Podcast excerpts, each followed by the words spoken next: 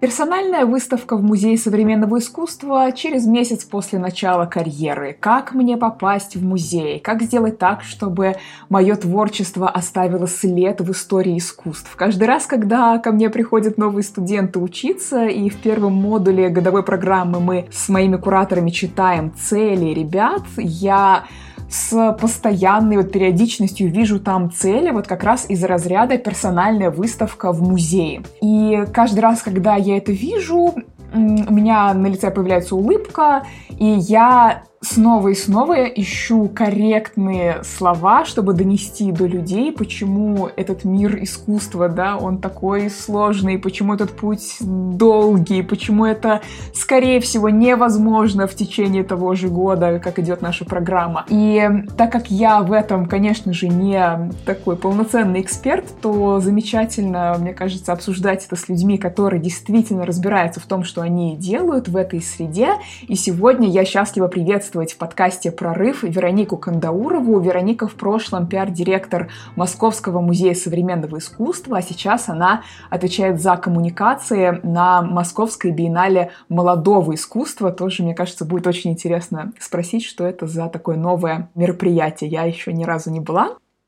Вероника, привет! Привет! Спасибо, что к нам присоединилась. Вероник, давай прежде чем мы начнем, я попрошу тебя все-таки пару слов сказать о тебе. Ты знаешь, в каком контексте, вот что тебя сейчас больше всего зажигает в том, чем ты занимаешься, и как ты вообще к этому пришла? По образованию я журналист. Я закончила журфак МГУ в 2012 году. Страшно сказать, как давно. И я долгое время работала именно по профессии. Я начала работать еще в университете, работала на втором канале, в новостях, в Итартасе, в РБК. И в какой-то период времени ушла в такое издание под названием «Меню Магазин», «Меню удовольствий». Его выпускали Азамат и Наташа Цыбоевы, э, известные в культурной жизни люди. Я извела культурную колонку, и тогда мне дали такую опцию, несмотря на мой молодой юный возраст, я должна была связываться с разными деятелями искусства, и я помню этот момент, когда мне нужно было позвонить Ольге Львовне Свибловой, а тогда еще не были распространены телефоны мобильные, и поэтому нужно было звонить на домашние и так далее. И я помню, что я ей позвонила, она не сразу взяла, а потом последовал обратный ответ и на всю, звонок в смысле, и на всю редакцию сказали, Ольга Львовна звонит, Вероника, это тебе, давай. Я такая думаю, ну ладно, была не была. Ну и потом там так получилось то, что случился некоторый кризис в рекламе из-за запрета на, опять же, эту же самую рекламу алкогольной и табачной продукции. Потом я уезжала учиться в Америку на определенное количество времени, в Великобританию, в Централ Сан-Мартинс. Mm. Я как раз ездила на историю искусств. И э, вернувшись в Москву, решила совмещать, собственно, прошла небольшое собеседование в Музее современного искусства и решила совмещать э, работу в журнале.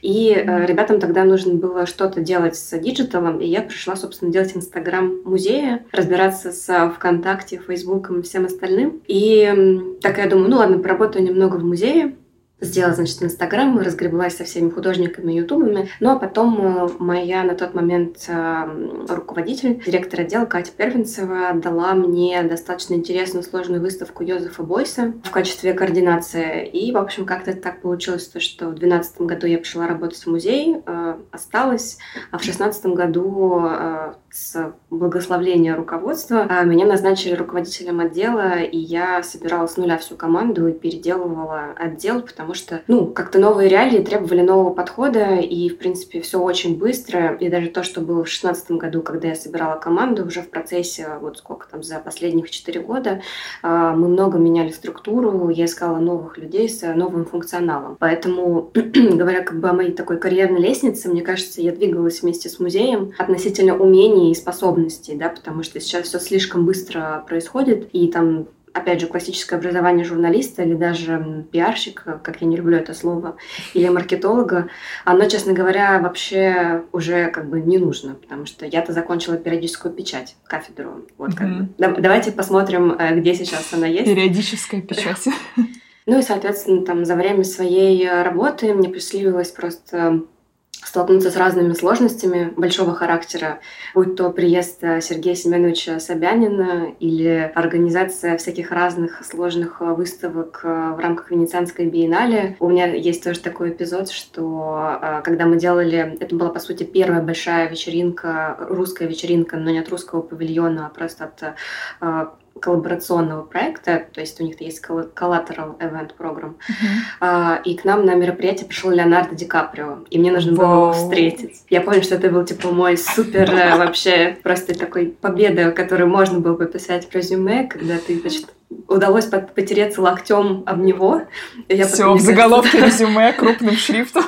Да, да. Ну, в общем, и вот так вот э, как бы жизнь музея состояла из таких э, довольно амбициозных и сложных задач, которые, конечно, я во многом, ну, сама себе ставила, uh-huh. как и моей команде тоже. Я знаю, что все нас сейчас слушают, затаив дыхание. Значит, я просто уверена, ребята, читаю мысли, куда писать, чтобы попасть там в музей. Ну, мы, мы сейчас еще всех приземлим немножко в реальность чуть попозже, да, но в целом, окей, ты понимаешь, что это довольно долгий путь, да, но все-таки ты все проанализировал и понимаешь, что да, ты хочешь, скажем, остаться в истории и искусства, да, поправь меня, если это не все-таки не то, что э, музей предоставляет художникам, но в моей голове это некое, знаешь, вот оставить свой след в истории. Скажем, если ты в музее, ты грубо говоря, в истории. Да? А вопрос э, в том, что если ты хочешь этого, попасть в музей, то что еще нужно тебе знать? Да.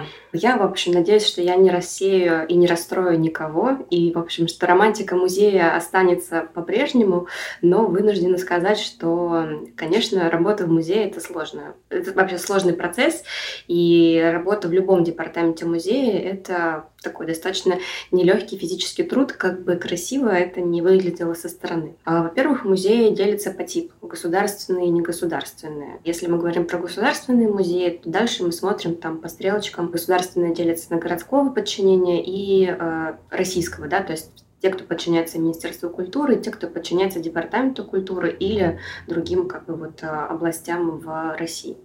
Если мы говорим про некоммерческие музеи, это все музеи, которые имеют дирекцию, как правило, там, не знаю, endowment фонд, наоборот, в смысле коммерческие, да, и негосударственные, например, там, Институт русского импрессионизма, Гараж, да, у них есть достаточно сильное донаторство в виде патронов, партнеров и так далее. Они не сильно зависят от а, воли государства там, с точки зрения навязывания навязывание а, каких-то там специальных проектов или бесплатных дней посещения, или ну, каких-то таких достаточно директивных mm-hmm. вещей. Есть разница вообще в институциональном плане между разными музеями, одни государственные, другие негосударственные. И, например, большой музей, он, ну, скорее всего, не сможет показать молодого художника не потому, что он не хочет этого делать, а потому mm-hmm. что это ну, такой некоторый порог вхождения, да, чтобы быть показанным в большом музее, соответственно, там остаться в истории, да, как ты сказала, необходимо проделать делать некоторую работу. Для этого многие художники сотрудничают с галереями. И галеристы не то чтобы их натаскивают, но они их показывают, они с ним работают, они, ну, как бы, грубо говоря, продают э, их работы и так далее. То есть они ведут художников, делая им ряд выставочных проектов, по итогам, например, которого об этих художниках точно так же узнают, есть новые имена, и потом этих художников музей забирают либо в свою коллекцию, либо уже э, выставляют в своих пространствах экспозиции. То есть это вот как раз э, такая разница, что одно дело, когда, вот, например, у тебя есть образование при музее, и у тебя есть, ну, достаточно такой быстрый, да, мне кажется, уровень вхождения. А другое дело, когда ты хочешь попасть в музей в музей это как бы вот как раз, мне кажется, проще делать через э, галереи, либо участвовать во всех вот этих международных там конкурсах. Мне кажется, почти все алкогольные компании, у них была премия, они все направлены, нацелены на поддержку современного искусства. И они регулярно делают open колы Биеннале молодого искусства, да, директором которой я являюсь, тоже проводили open call в начале года. То есть они собирали проекты со всего мира. И там неважно, как много выставок у тебя было. Ну, то есть, конечно, здорово, если ты уже работал с пространствами, значит, у тебя есть ощущение того, как это все происходит. Но это не так важно. И, по сути, так устроены все биеннале, особенно молодежные. То есть там можно просто погуглить, посмотреть. Угу если я правильно тебя услышала вот на, на данном этапе, да, что а, музей это уже некая, ну это знаешь, как, как воронка, да, такой, если себе представить, то музей он где-то вот внизу уже, да, и сначала э, через вот большие, большое количество разных там open колов, там галерей, а, разных групповых выставок, в общем, самых разных конкурсов и так далее, самых разных мероприятий отсеивается некоторое количество, скажем, да, художников, вот которые что, да, вот как, как бы ты это писала, которые а, как-то не бросают а, там спустя какое-то количество лет, как-то достаточно глубоко изучили какую-то актуальную тему. Вот как бы ты описала, вот кто все-таки в это узкое горлышко потом попадает и оказывается в итоге в музеях? Что их отличает? Сложно сказать, э, кто входит в историю, а кто нет, потому что, к сожалению, да. для России кажется более популярной практика, что популярный художник уже мертвый художник. Ну, то есть это даже не только российский контекст, это, к сожалению, во многом мировой, что ли, был тренд. Во всяком случае, мне кажется, что сейчас это меняется.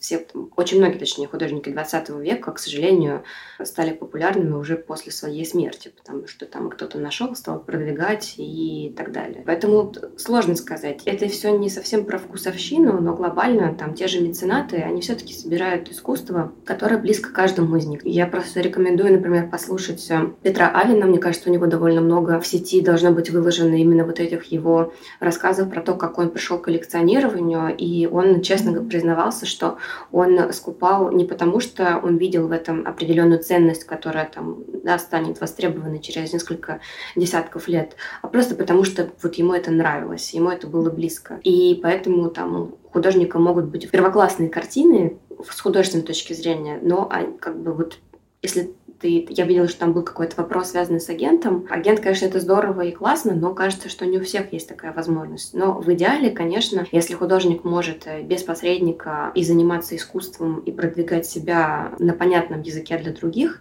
это хорошо. Потому что я, например, недавно составляла э, портфолио художников известных, которые работают на рынке не первый год. И, ну, как бы я вот их, о них знаю, потому что я нахожусь в этом э, секторе. Я вижу их на выставках, но у очень малого количества есть нормальные портфолио. И это большая проблема да, для многих художников просто сесть его и составить. Даже если мы говорим про базовые инструменты, такие как Инстаграм, у них э, не остается времени, например, их вести.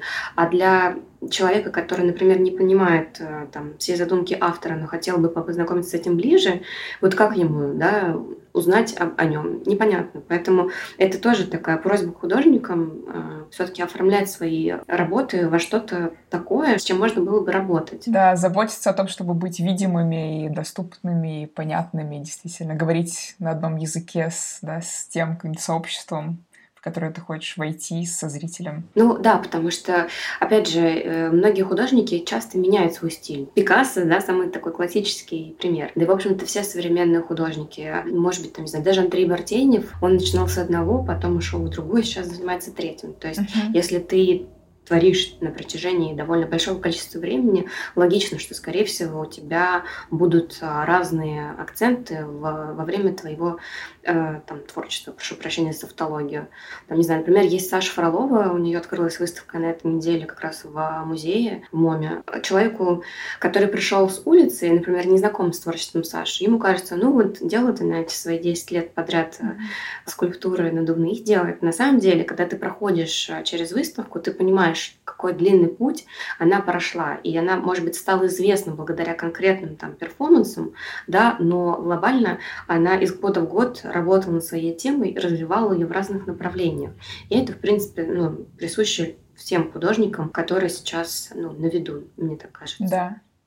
А, скажи, пожалуйста, исходя из того, что вот мы все, что мы сейчас а, услышали, означает ли это, что нет вообще смысла, скажем, писать музеем, да, как правильно писать музеем, чтобы сделать выставку? Означает ли это, что в этом вообще нет смысла, и это вообще так не работает? И что сначала ты, грубо говоря, становишься известным, ну, назовем это так грубо, да, а, известным в определенной среде, а, благодаря разным инструментам, которые мы тоже уже перечислили, и тогда уже тебя находят.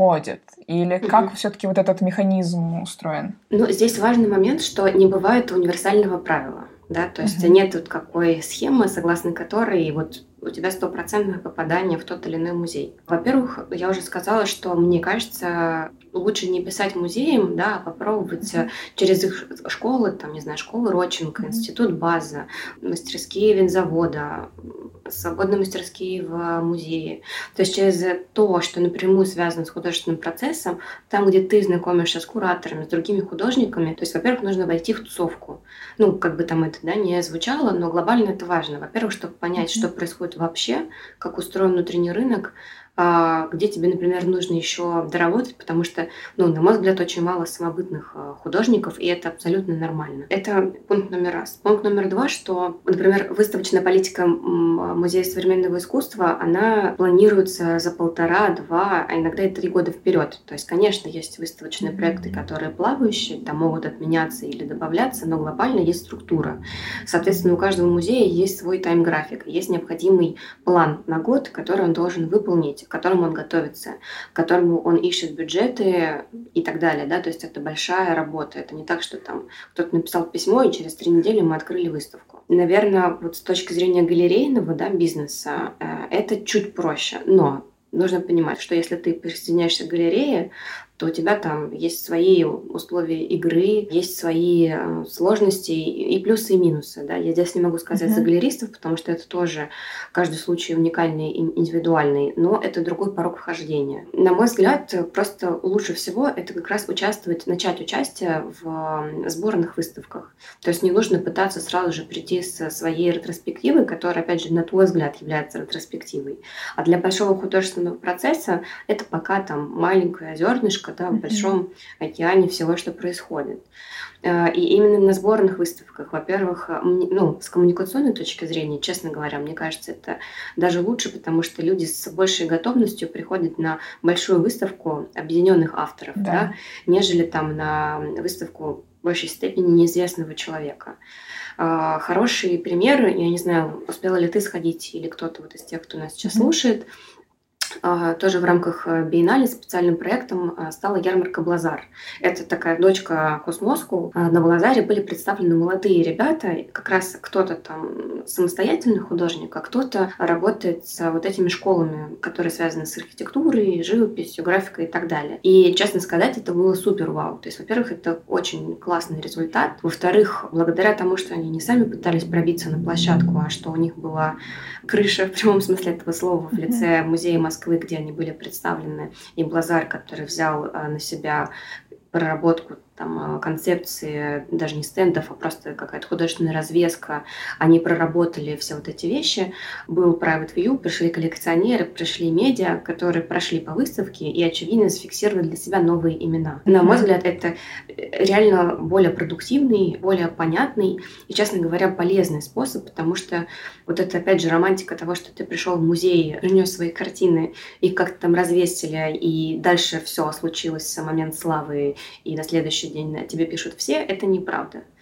А, да. Это как бы правда долгий процесс. И говоря о том, там, как стать известным после того, как у тебя появилась выставка в музее, плохая новость в том, что художественные э, медиа в России и в Москве в частности, это очень-очень узкий рынок. То есть количество культурных полос вообще сокращено до минимального минимума, мне кажется, исторического. Как таковых э, критиков и экспертов их можно пересчитать по пальцам, и поэтому надеяться на то, что вот твоя выставка произведет какой-то резонанс, сразу же попадет на первую полосу коммерсанта, ну, как бы я бы не говорила, да, да, этого, чтобы не расстраиваться. Поэтому мне кажется, что сейчас, вот конкретно для нашего времени, да, это главное правило — это участие в разных абсолютно проектах. Э, не знаю, на крыше Цветного, да, где они собирают художников. Галерея Sample Art, которая регулярно обновляет а, и даже проводит аукционы галеристы маленькие и большие, самоорганизации, в общем, все что угодно. Просто важно мелькать, и важно вот себя самого мотивировать на то, чтобы участвовать в этих вещах. Мне кажется, это, знаешь, действительно такая история, что, как ты сказал, что нет одного рецепта какого-то, да, как условно там попасть в музей, также ты не можешь знать, какое твое конкретное действие в целом да, принесет какой-то результат. И из-за этого все, что тебе остается, это просто очень много всего делать. Знаешь, ну, примерно вот в, примерно в ту сторону, куда ты запланировал, и просто смотреть, да, что работает, там, с какими людьми ты где познакомился, и вот одно за одно цепляется. Ты еще сказала такую вещь, которая, я знаю, что для многих, э, скажем так, скромных, творческих людей прозвучала страшно. Будьте в тусовке. Ты, как человек, который очень много работает вообще с коммуникациями, да, который большой специалист по коммуникациям. Можешь вообще описать, что это такое вот по факту? Что это значит вот быть в тусовке? Это каждый день какое-то открытие и подходить, не знаю, каждому человеку. Вот можешь какие-то максимально конкретные штуки назвать, рекомендации, что для тебя в жизни вообще работало, как ты нетворкаешь?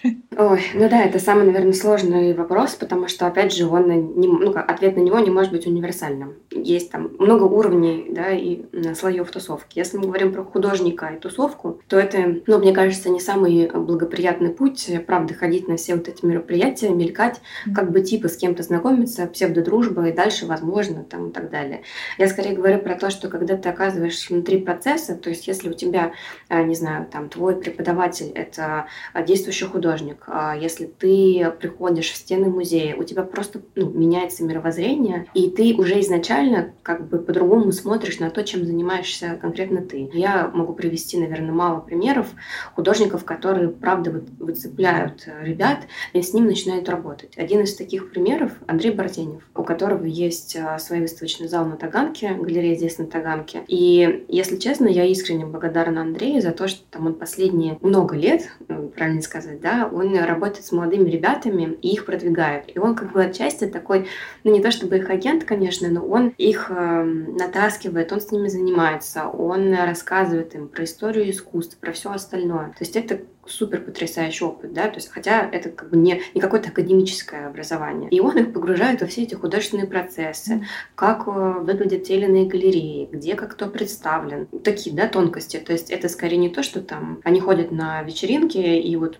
дело сделано. Нет, конечно. Это здесь вопрос именно в понимании всех процессов внутренних. Если мы говорим про коммуникационные именно моменты, связанные с работой пиарщика или маркетолога в музее. Даже не только пиарщика-маркетолога, а скорее тот человек, который выстраивает стратегическое направление коммуникации и маркетинговых всяких разных опций, то здесь эм, да, нужно ходить на открытие, и нужно понимать, что ты, скорее всего, ничего не посмотришь на открытии, а ты просто будешь все время разговаривать с людьми, бесконечно, долго, они будут спрашивать что-то у тебя, ты будешь спрашивать что-то у них. И такая же абсолютная история с твоими собственными открытиями, например, в той институции, в которой ты работаешь. Вот мы с тобой обсудили, что многие люди, приходя в музей, смотрят и думают, господи, ну вот э, она там вся на каблуках, с маникюром, э, с бокалом всегда улыбается, но счастливый человек, вообще любо-дорого посмотреть. А на самом деле за этим э, стоят большое количество бессонных ночей, сложные коммуникационные перегрузы, взаимодействие,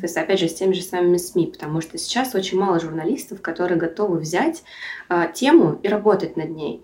То есть ты должен э, с ней сидеть, отрабатывать каждый кусочек, согласовывать это с художником, согласовывать с куратором, искать э, новые изображения. Мы же все понимаем, да, что сейчас люди вообще, ну, редко читают, надо сказать, uh-huh. все смотрят на картинку. А как вот быть художником, который работает там с, с сайт-спецификом или с перформансами? Ну, вообще, как бы можно убиться сразу же, потому что это, ну, очень много нервов уйдет хотя бы uh-huh. на то, чтобы понять, как можно рассказать через перформанс и творчество, ну, известного, да, уже, например, человека. Поэтому, если мы говорим именно про тусовку для тех людей, кто хочет работать там в пиар отделе, заниматься гест-менеджментом, это, правда, тяжкий труд, потому что у тебя есть твой рабочий день там с со скольки-то, mm-hmm. он как бы типа для тебя заканчивается, например, в 7 плане там работы в офисе или вот эта активная переписка, а потом всем начинается, там, не знаю, вечер вернисажей, какие-то открытия, да, вечеринки, потому что ты тоже там приходишь на все эти мероприятия, и ты смотришь, как это сделано, а, как люди стоят на входе, где расположены логотипы, где логотипы не расположены, как выглядит интеграция, барная зона, какие медиа об этом написали, а кто у них, не знаю, там выступает, кто у них хедлайнер, какие диджеи. Ну, в общем, это большой комплекс а, всего. Это большая профессиональная деформация, что люди, которые работают в музее, в музее нормально ходить больше не могут потому что у них испорчена жизнь. Они везде будут искать, где там не, не успели демонтировать, где орфография пострадала или пунктуация на колофоне не там. В общем, где дата неверная, ну и так далее. Нет, это звучит очень тяжело на самом деле. Я как представлю количество общения и вот, ну, вообще нагрузки. Сейчас, конечно, знаешь, такое выгорание, может быть, модное даже слово, если можно его так назвать, но на самом деле очень серьезная такая тема. А, скажи, у тебя бывало такое, что ты себе говорил, что там все, я больше не могу, не знаю, я больше не могу каждый день общаться? Вот Бывало такое, и что тебя э, мотивирует дальше развиваться в этой области? Да, бывало, бывало не один раз, но меня спасает, что я всегда занимаюсь какими-то сайт-проектами. Сейчас конкретно я уже не в статусе директора по коммуникации музея. У меня на данный момент пять проектов, два из которых международных я пока не могу сказать. Это небольшая тайна, и как бы три, э, один большой это биеннале, и еще два маленьких, они связаны с сегментом холика. То есть я всегда себе старалась найти что-то, как, ну, такую некоторую отдушину. Это пункт номер раз, то есть не зацикливаться на своей текущей работе. Потому что mm-hmm. если ты будешь все время погружен в один и тот же процесс, тебя это, конечно, очень быстро убьет, сожрет. И самое обидное, что тебе будет плохо, а всем остальным будет все равно. То есть ты должен работать. Ну, как бы так да. устроена современная реальность. Второй момент, э, ну да, я вот из тех людей, кто там практикует йогу, уезжает в ретриты, учит язык, э, ну, чтобы как-то мозг, в общем, не замораживался и, и общается с друзьями. Постараюсь мягко сказать. Говорят, что мир э, культуры, несмотря на всю свою глянцевость и приятность, он один из самых сложных с человеческой точки зрения. И уметь дружить внутри этого мира очень сложно. Почему? Не знаю почему, ну такой склад людей. Ну то есть как бы каждая тусовка непростая, но вот какая-то культурная тусовка, она особенно сложно. Наверное, потому что все слишком, с одной стороны, интеллигентные, а с другой стороны, может быть, вот как раз боятся вот этой некоторой степени открытости. То есть какой-то холодок ты имеешь в виду, да? Да, да, так, так, так бывает. Ну, на самом деле, мне кажется, это в любой сфере.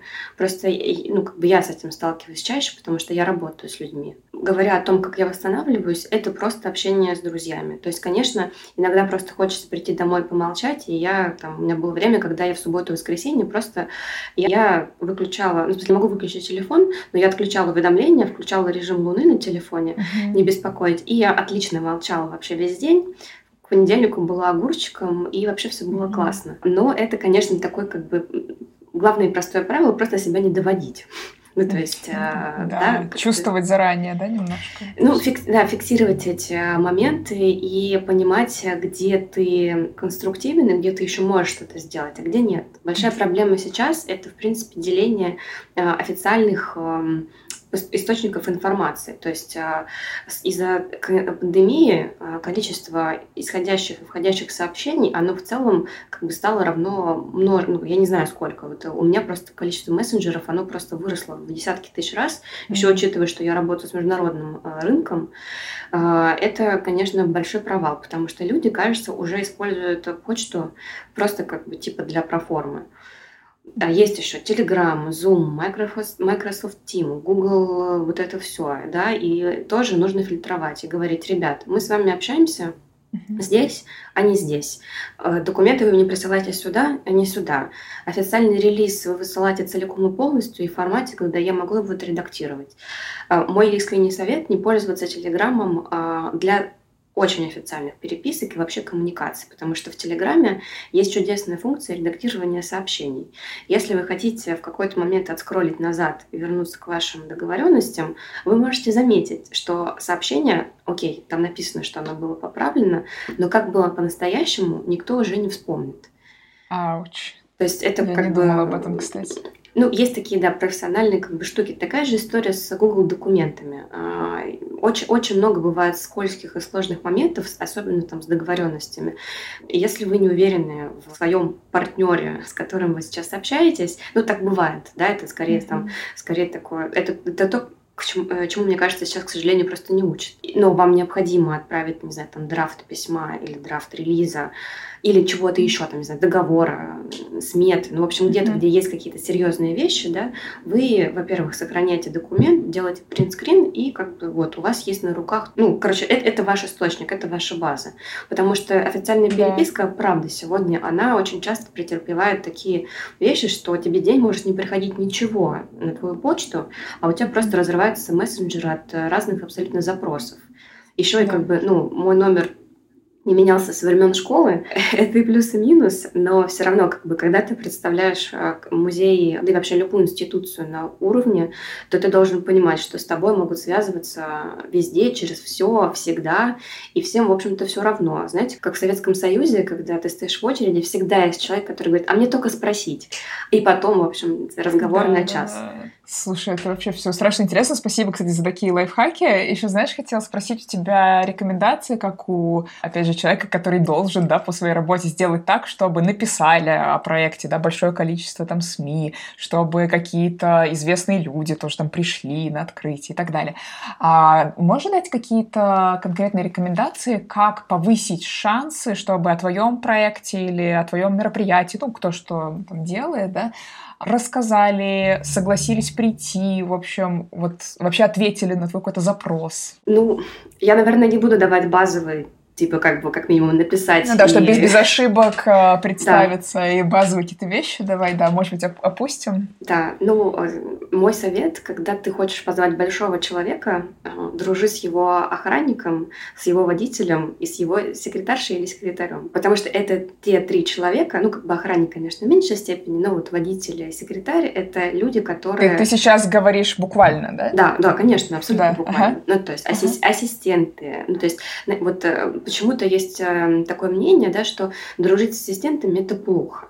На самом деле, ну что, что нужно сразу же там вот, идти туда и дружить с теми-то? Конечно, нет. Блин, это золотые люди, они как бы делают все для того, чтобы к тебе этот человек пришел. И если мы говорим про какого-то там, не знаю, блогера, звезду или что-то mm-hmm. такое, они сделают так, чтобы этот человек о тебе еще и написал, поставил нужные тебе хэштеги, отметил нужных тебе партнеров и так далее. Потому что сам человек, он находится mm-hmm. в таком как бы информационном завале, что даже если ты ему 150 тысяч раз там напишешь сообщение с просьбой «пожалуйста», он просто может забыть. Да ну, у него есть специально обученный человек, да, который за этим следит. Да.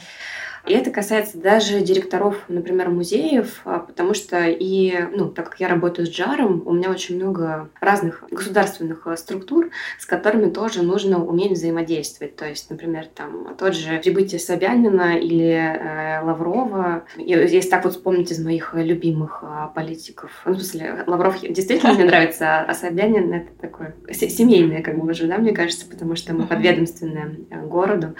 Опять же, коммуникация с с их э, помощниками, она очень типа помогает э, грамотно и правильно выстраивать э, их тайминг. Это раз. Говоря про медиа, ну, конечно, нужно дружить а, с главными редакторами, нужно сразу же доходчиво говорить, на какую тему тебе хотелось бы сделать с ним материал, какое количество эксклюзива ты можешь им предоставить, какие могут быть еще спикеры и так далее. То есть в целом сразу же давать не просто письмо, у меня такая классная выставка, вот вам пять картинок, mm-hmm. напишите, пожалуйста. Скорее всего, так никто делать не будет. Или они скопируют mm-hmm. твой релиз э, и, наверное, это не будет какое-то популярное издание. Поэтому я, например, обожаю и обожала делать в музее спецпроекты, когда ты реально можешь докручивать материал э, бесконечное количество времени и раз, и у тебя получается уникальный продукт который не просто повторяет отчасти текст релиза, но он как бы раскрывает вообще смысл и суть.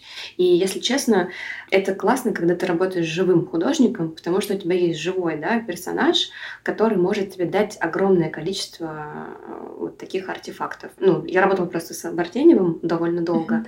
Я до сих пор, у меня просто вот такая э, стопка его ответов мне на вопросы. Я не могу их выбросить, потому что я понимаю, что это просто багаж и богатство, э, да. который он мне надиктовал, то есть это реально целая эпоха. И говоря про медиа, да, то есть ты просто должен сразу же говорить им, «Э, чуваки, я хочу сделать с вами спецпроект про то-то, про то-то. Uh-huh. У меня есть вот это, давайте делаем. Дедлайн такой-то. А дальше уже логотипы, в общем, все, что хотите. Можно я чуть-чуть конкретизирую для ребят, кто, может быть, такой, что, сколько тебе в релизы, так э, спецпроекты сейчас просто чуть-чуть э, структурирую. То есть правильно ли я понимаю, что стандартный вариант, который как раз, ну, ре- реже прокатывает, особенно от неизвестных людей, когда люди просто пишут пресс-релиз, пресс-релиз. Угу. А, пресс-релиз это что такое? Это некое описание, что вообще происходит, что за проект, да, то есть какой-то стандартный текст. И такая ковровая рассылка, да, то есть вот так мы не делаем. Нет, что... конечно делаем, угу. конечно делаем. Конечно, ничто не отменяет большой рассылки базовые с большим текстом по разным СМИ. Можно дублировать там и инфо собака, не знаю, коммерсант.ру и так далее. Но, конечно, вот после такой массовой рассылки тебе необходимо угу. писать либо журналисту, с которым ты общаешься, который который желательно, чтобы еще и был редактором культуры. Ну, как бы главный редактор вообще всего издания, конечно, не всегда может позволить тебе, ну, как бы просто отреагировать оперативно. Поэтому mm-hmm. ты должен обращаться по адресу, то есть как минимум не лениться и зайти на сайт издания и посмотреть, кто у них отвечает за культуру. Если такого раздела нет по разным причинам, нужно смотреть релевантные материалы, не знаю, на тему культуры и смотреть, кто для них пишет. Потому что да. очень много сейчас журналистов, которые не сотрудничают с конкретным изданием, они пишут для многих э, изданий, и они приходят с темой. И с этими людьми тоже нужно взаимодействовать и так далее. Э, нельзя недооценивать, э, ну, как бы телеграм-каналы сейчас уже это ясно и понятно, Инстаграм, но и вообще там какие-то маленькие нишевые СМИ. Как наш подкаст например? Ну, у вас, у, у вас, у вас не нишевые, то есть вы, вы большие. Да, ты права, да. Это а, а есть вот, да, есть маленькие, и есть там какие-то вот эти люди, влюбленные в искусство в Инстаграме, у них три с половиной тысячи подписчиков или даже меньше, но все равно они с большой любовью делают свою работу, это круто, и у них реальные, качественные пользователи, которые потом к тебе, ну, там, со стопроцентной практически, да, вероятностью придут. То есть ты здесь должен сразу же понимать, а, с чем ты работаешь. И, ну, например, когда я была руководителем, мы с отделом садились, и я рассказывала про выставочные проекты, и мы прям разбирали СМИ, а, говорили, где какой спецпроект можно замутить, где вот э, с кем нужно, окей, попить кофе, кого нужно сходить сюда, кому подарить там каталожик какой-нибудь, а с кем можно вообще продумать какую-то серию материалов на ту или иную тему. И тоже мой любимый момент, я помню, что девочки очень первое время думали, что я сошла с ума, но потом они просто поняли, что это было не зря. Э, мы изучали последнюю страницу Татлера и Вога на предмет светской хроники. Потому что к вопросу о том, как кого э, звать, нужно знать, как выглядят эти люди. И в больших агентствах, э, кто работает с гест-менеджментом, у них есть прям целые профайлы, таблички в Excel, в Word с лицами людей и так далее. Поэтому, конечно, там не каждый музей может себе позволить выделить время на составление таких вещей, но базовый просмотр то, кто где пишет, кто где появляется, очень даже будет хорошим поводом. Ты имеешь в виду, чтобы этих людей потом позвать, скажем, к себе, потому что уже да. знаешь, что они в принципе ходят на разные там мероприятия. Ну, то есть, да, например, ты зовешь. Ты повышаешь свою эффективность. Конечно. Ты зовешь главного редактора конкретного издания в качестве гостя с большей вероятностью, если у тебя будет светская хроника, и он в светской хронике, это издание его поставит. Ну, то есть это а, как бы в этом смысле. такой базовый. То есть э, два, два, mm-hmm. два в одном. Такая же история, например, класс. там, когда мы планировали ужины, э, и ужины были э, разного типа и разной сложности, mm-hmm. и были ужины с именной рассадкой, что, в общем-то, хорошо, но э, мы садились с коллегами и просто начинали смотреть, у кого какие с кем отношения, кого нельзя сажать рядом, а кто, например, будет мотивировать другого делать сторис, потому что этот человек будет его снимать. Ну, то есть это такие как бы тонкие коммуникационные стратегии, которые они просто потом тебе делают кассу, да, можно так сказать. Класс. Слушай, я себя сейчас почти почувствовала, как в каком, знаешь, фильме, не знаю, не «Дьявол носит Прада», знаешь, ну какой-нибудь такой Медгала, где... Медгала, хорошо. Да, да, то, точно, да, где за кулисами вот это вот все безумное планирование, и тут ты заходишь в музей и покупаешь билет. А за этим всем это просто невероятно. Слушай, спасибо тебе огромное за все, вот чем ты поделилась. Ну, я, наверное, а, просто скажу короткий да. комментарий, что я не хочу, чтобы люди по итогам нашего эфира подумали, что вот, если ты не в тусовке, то вообще тебе ничего не светит. Это не так. Mm-hmm. Но э, как бы сидеть э, в своей мастерской там или в комнате и производить хорошее искусство и переживать, что тебя никто не выставляет, это тоже не выход. Да? То есть нужно там совершать какие-то действия, э, которые позволят тебе ну, как-то двигаться вперед. Поэтому mm-hmm. есть много разных инструментов. Ну, то есть, окей, не очень много, но они есть, и выход тоже есть. Поэтому, mm-hmm. опять же, там, не обязательно бросаться на все вернисажи подряд, знакомиться со всеми, э, сразу же целовать всех в щеки и в десна. И, ну, как бы это совсем не выход. Мне кажется, что выход хорошо делать свою работу. Если ты хорошо ее делаешь, и, и значит, ты хороший художник, и значит, тебя сто процентов заметят. Класс. Предлагаю на пару минут такой буквально блиц э, сделать, чтобы ответить на какие-то вопросы. Нужен ли художнику агент? А, мы уже обсудили, что это какая-то идеальная схема, а, но это, это хорошо, потому что это просто упрощает процессы, но это, в общем-то, не обязательно. А основное отличие галереи от музея? Галерея продает, а музей просвещает. Музей не может э, вести на своей территории продажу. Откуда выставка все-таки появляется в музее? То есть кто ее инициирует, с кем имеет смысл все-таки налаживать контакты в основном художнику? Большой комплексный вопрос. Постараюсь ответить кратко. Во-первых, есть выставочная программа музея, и есть художники, которые находятся в коллекции музея. А, соответственно, они, а, например, не знаю, там накапливается определенное количество работ, и таким образом можно сделать ретроспективу. К этой ретроспективе приглашаются к участию коллекционеры, а, другие музеи, у которых есть в коллекции, да, там тот или иной художник. Это момент номер раз. Момент номер два, что есть, например, необходимость или желание музея подсветить конкретную тему там, не знаю, 80-е в искусстве, да, или там авангард. Соответственно, музей берет на себя инициативу сбора этих работ, выделяет кураторскую группу, которая уже занимается поиском этих работ, написанием текстов и всего остального. Третий вариант, что есть партнерские проекты, когда международные, например, музеи или региональные музеи высылают идею выставочного проекта и говорят, что давайте сделаем такую-то выставку. Четвертый вариант – это есть передвижные выставки, которые путешествуют из мира э, там, по, по, по, разному, по разным музеям мира, и выставки не всегда меняются, но они как бы там немножко адаптируются под контекст и под пространство. Mm-hmm. Это если очень вкратце. Да. Класс, ребят, да, но это на самом деле прям на, на целый курс, поэтому, если что, приходите учиться, там уже все подробно рассказываем. А, слушай, Вероник, давай напоследок позовем, может быть, ребят на какие-то твои мероприятия, вот биеннале, можно ли еще и посмотреть, скажи пару слов, где можно посмотреть на твои проекты сейчас? Э, так, хороший вопрос. Ну, да, сейчас происходит биеннале молодого искусства, на фасадах во дворе музея Москвы представлены четыре работы. Это первая часть основного проекта. Она немножко такая странная благодаря пандемии, потому что выставку физически бы не успели сделать. Но э, в ноябре, с 3 или 4 ноября, я сейчас точно дату уже не помню, э, в музее Москвы, вот во втором корпусе, где была выставка Блазар, откроется непосредственно биеннале с большим количеством художников, с иностранными кураторами и так далее. А сейчас можно сходить в пространство Кьюб. Находится оно на минус втором этаже Ридс Карлтон. Это такой большой, сложный проект про современное искусство в прямом смысле этого слова, про самоорганизацию в искусстве. Просто посмотрите, из чего, как, вообще, что это такое, да, что там как раз собраны те сообщества, которые не прикреплены конкретно музеям и галереям. Это такие реальные самоорганизации, которые внутри себя производят разные смыслы. И наши кураторы музейные, Аня Журба и Сережа Бабкин, они взяли на себя смелость собрать их, объединить в одном пространстве. И каждый, каждый день почти проходят какие-то лекции, мастер-классы. Супер. Ребят, наверняка вся информация есть в инстаграме Вероники. Э, Верона, начинается с W. Мы еще в описании подкаста обязательно все ссылки дадим. Спасибо огромное, было безумно интересно. Спасибо большое. Ребят, вам спасибо за вопросы. Всем до новых встреч. Пока-пока.